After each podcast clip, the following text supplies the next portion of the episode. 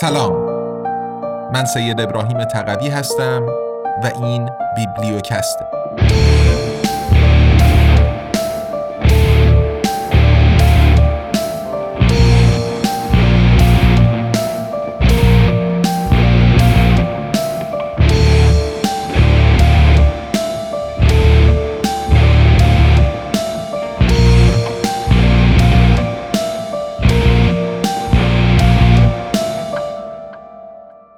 امپراتوری USA قدرت جهانی بیوجدان. نوشته دانیل گنزر برگردان و صدای سید ابراهیم تقوی.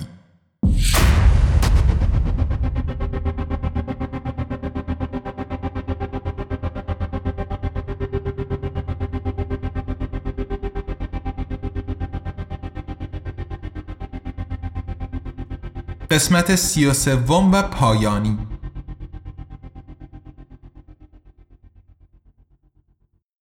فصل شانزدهم نتیجه گیری در طول تاریخ انسانها بارها و بارها به شکلی ظالمانه علیه یکدیگر دست به خشونت زدند و امروزه نیز هنوز می‌زنند.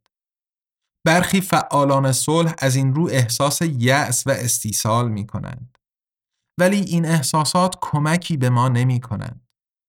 از آنجا که ما به عنوان انسان مسئول این خشونت ها هستیم کلید پایان دادن به این درام خشونت آمیز نیز در دستان ماست چرا که جنگ، تروریسم و شکنجه بلایای طبیعی مانند زلزله یا گردباد نیستند که ما در برابرشان بیدفاع باشیم در هر بکارگیری خشونت همیشه دست کم یک انسان دخیل است. اغلب گروهی از انسانها. مدام انسانهای بیشتر و بیشتری در میابند که سطح آگاهی مخرب و ویرانگری که در آن به سر می‌بریم دیگر مفید نیست. یورگن تودنهوفر تأکید می کند ما بر بردهداری، ساهر سوزی، استعمار، نجات پرستی و آپارتاید فائق آمده ایم. اگر بتوانیم جنگ را نیز منفور سازیم، بشریت قدمی بزرگ رو به جلو برداشته است. جنبش صلح باید ایمان داشته باشد که جهانی بدون جنگ ممکن است.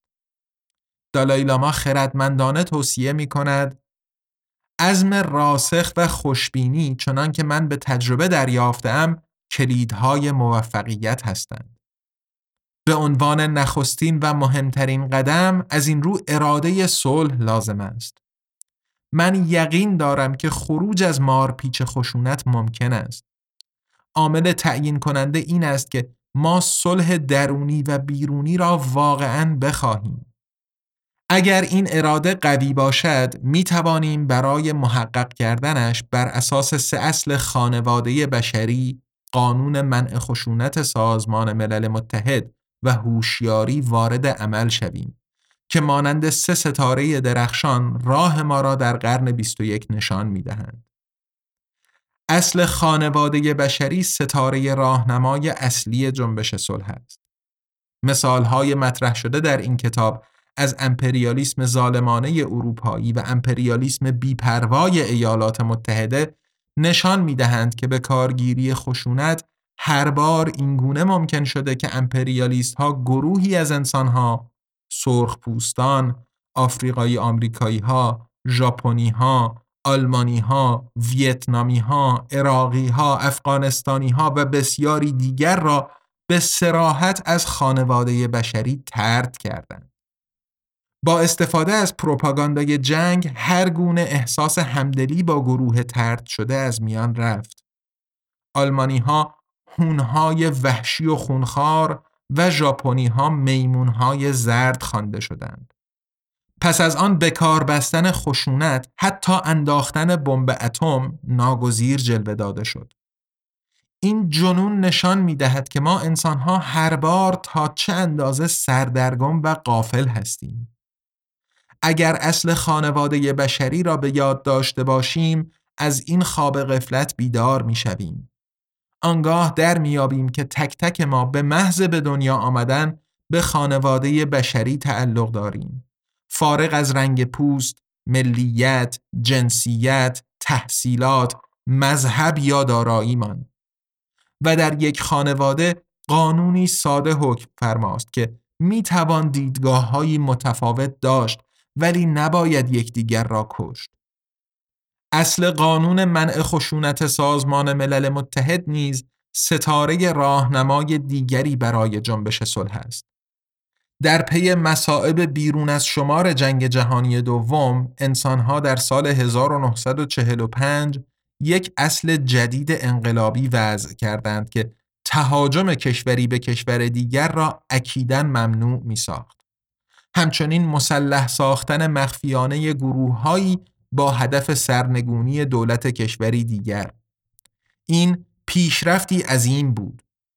منع خشونت وضع شده در بند چهار ماده دو منشور سازمان ملل متحد پایه و اساس حقوق بین الملل اصر حاضر است و می‌گوید تمامی اعضا در روابط بین المللی خود از تهدید به زور یا استفاده از آن علیه تمامیت ارزی یا استقلال سیاسی هر کشوری یا از روش دیگری که با مقاصد ملل متحد منافات داشته باشد خودداری خواهند کرد.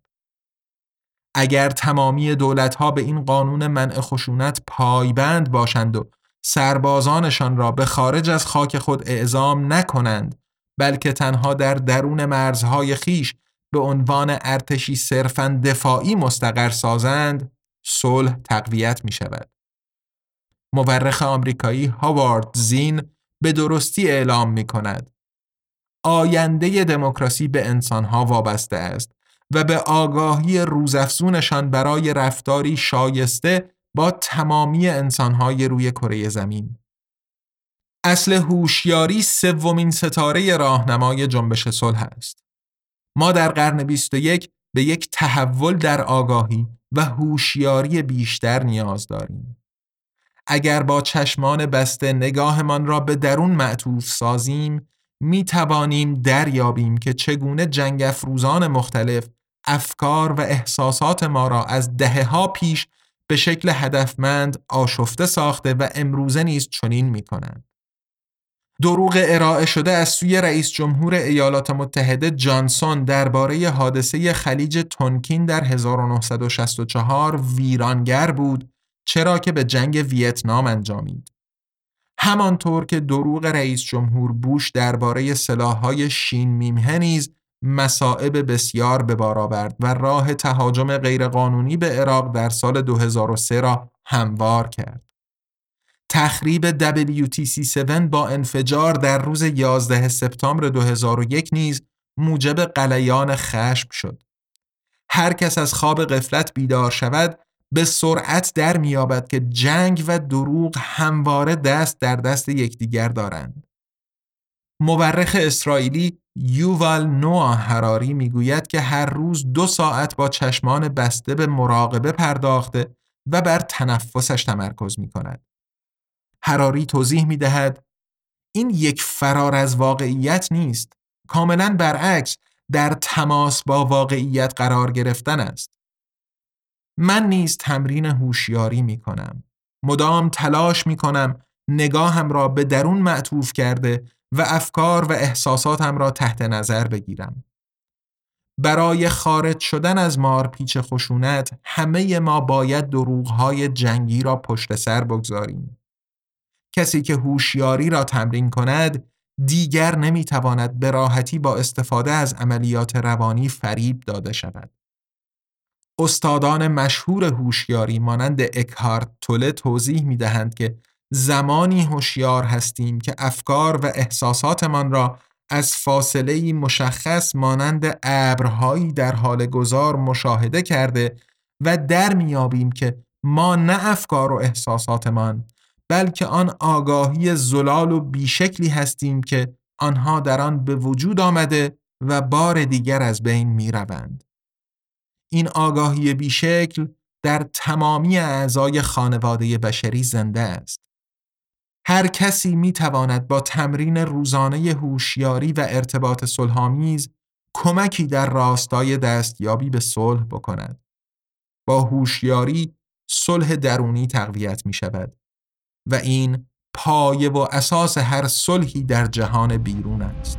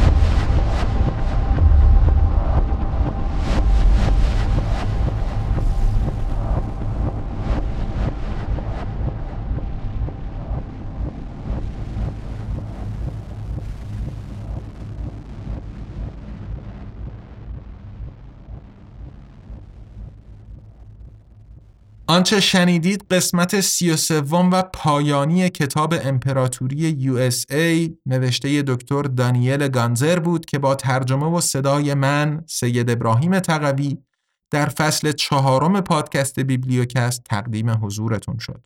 مثل همیشه پی‌نویس ها و منابع استفاده شده در متن کتاب در این قسمت رو می‌تونید تو لینکی که در توضیحات پادکست اومده مشاهده بفرمایید. بیبلیوکست پادکست انتشارات آزادنامگانه. انتشارات مستقلی که با هدف تقویت آزادی بیان و مقابله با سانسور در برلین تأسیس شده و کتابهای الکترونیک و صوتی به زبان فارسی رها از سانسور منتشر می‌کنه. و با توجه به عدم دسترسی بخش اعظم مخاطب فارسی زبان ساکن ایران به پلتفرم های خرید این محصولات محتوای صوتی آثار رو همزمان در قالب این پادکست به کارگردانی و مزین به موسیقی لرد ارس به رایگان در اختیار عموم قرار میده. کتاب الکترونیک و صوتی امپراتوری USA هم درست مانند محصولات قبلی آزادنامگان به زودی زود برای فروش عرضه میشن. و دوستانی که بخوان متن کتاب رو بخونن یا یک پارچه به جای سریالی در پادکست بشنون اگر به پلتفرم ها دسترسی داشته باشن می‌تونن خریداریشون کنن.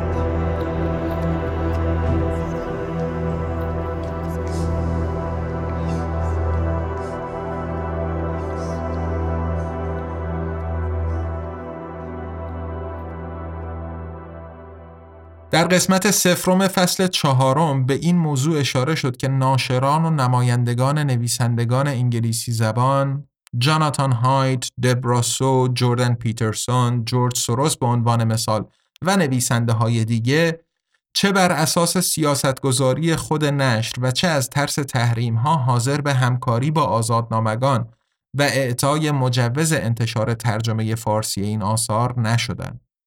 طبیعیه که این موضوع برای من ناراحت کننده و مایه عصبانیت بود. ظاهرا ترجیح میدن آثارشون بدون مجوز یا با گذر از تیغ سانسور در ایران یا به لطف دوستانی که حاصل زحماتشون رو به رایگان برای دانلود روی اینترنت منتشر می‌کنن بدون کسب درآمد یا اعتبار برای اونها به فارسی برگردونده بشه. پس چنین باد. اما این مسئله دست و بال آزادنامگان رو هم میبنده. به هر حال هدف از تأسیس آزادنامگان این نبوده و نیست که صرفا سالی یکی دو کتاب رو که خود من می‌تونم از آلمانی ترجمه کنم منتشر کنه. ایجاد محملی برای عرضه آثار نویسنده های فارسی زبان جایگاه خیلی بالاتری در هدف گذاری های آزادنامگان داشته و داره تا انتشار آثار ترجمه شده. همکاری با آقای رضایی و انتشار بهار تجربه ارزشمندی بود که امیدوار بودیم فتح باب رسیدن به این هدف بشه. از بخت بد اما پایان انتشارش با اتفاقات ناراحت کننده ای همزمان شد. برای هیچ کدوممون از جمله آقای رضایی دل و دماغی باقی نموند که جلد بعدی مجموعه چهار فصل یعنی تابستان رو تکمیل و آماده انتشار بکنیم. این وسط شرایط قرارداد با آقای گانزر دست کم من رو وادار به ادامه کار ترجمه و انتشار کتابش کرد. علا رغم این که انتظار بازخورد چندان مثبتی از این کتاب در این شرایط نمی رفت. اما به قول حضرت سعدی هنوز با همه دردم امید درمان است که آخری بود آخر شبان یلدارا. ما در تدارک همکاری با نویسنده هایی هستیم که امیدواریم به زودی بتونیم نوشته هاشون رو رها از سانسور به سمع و نظر شما برسونیم. به دوستداران کتاب کوالیتی لند و نویسندش آقای کلینگ هم این مژده رو بدم که کار ترجمه جلد دوم کوالیتی لند آغاز شده و تلاش می‌کنیم به زودی زود این کتاب رو هم تقدیم حضورتون کنیم. فعلا و در انتهای فصل چهارم ما نیاز به مدت کوتاهی استراحت و زمان برای آماده سازی محصولات بعدی داریم. امیدواریم که شما ما را از یاد نبرید و حمایت های خودتون رو از ما دریغ نکنید. چه با خرید محصولات آزادنامگان، چه با حمایت مالی از طریق پیپال و هامی باش و چه با دنبال کردن ما در شبکه های اجتماعی و معرفی ما به دوستان و آشنایانتون. به امید اینکه آزادنامگان بتونه گامی رو به جلو در راستای آزادی بیان به فارسی باشه. به زودی زود با محصول جدیدی از آزادنامگان در فصل پنجم بیبلیوکست در خدمت شما خواهیم بود. تا اون موقع ضمن مراقبت از خود و اطرافیانتون آزاد بخونین و بیاندیشین و با ما همراه بمونین. ارادتمند تقدیم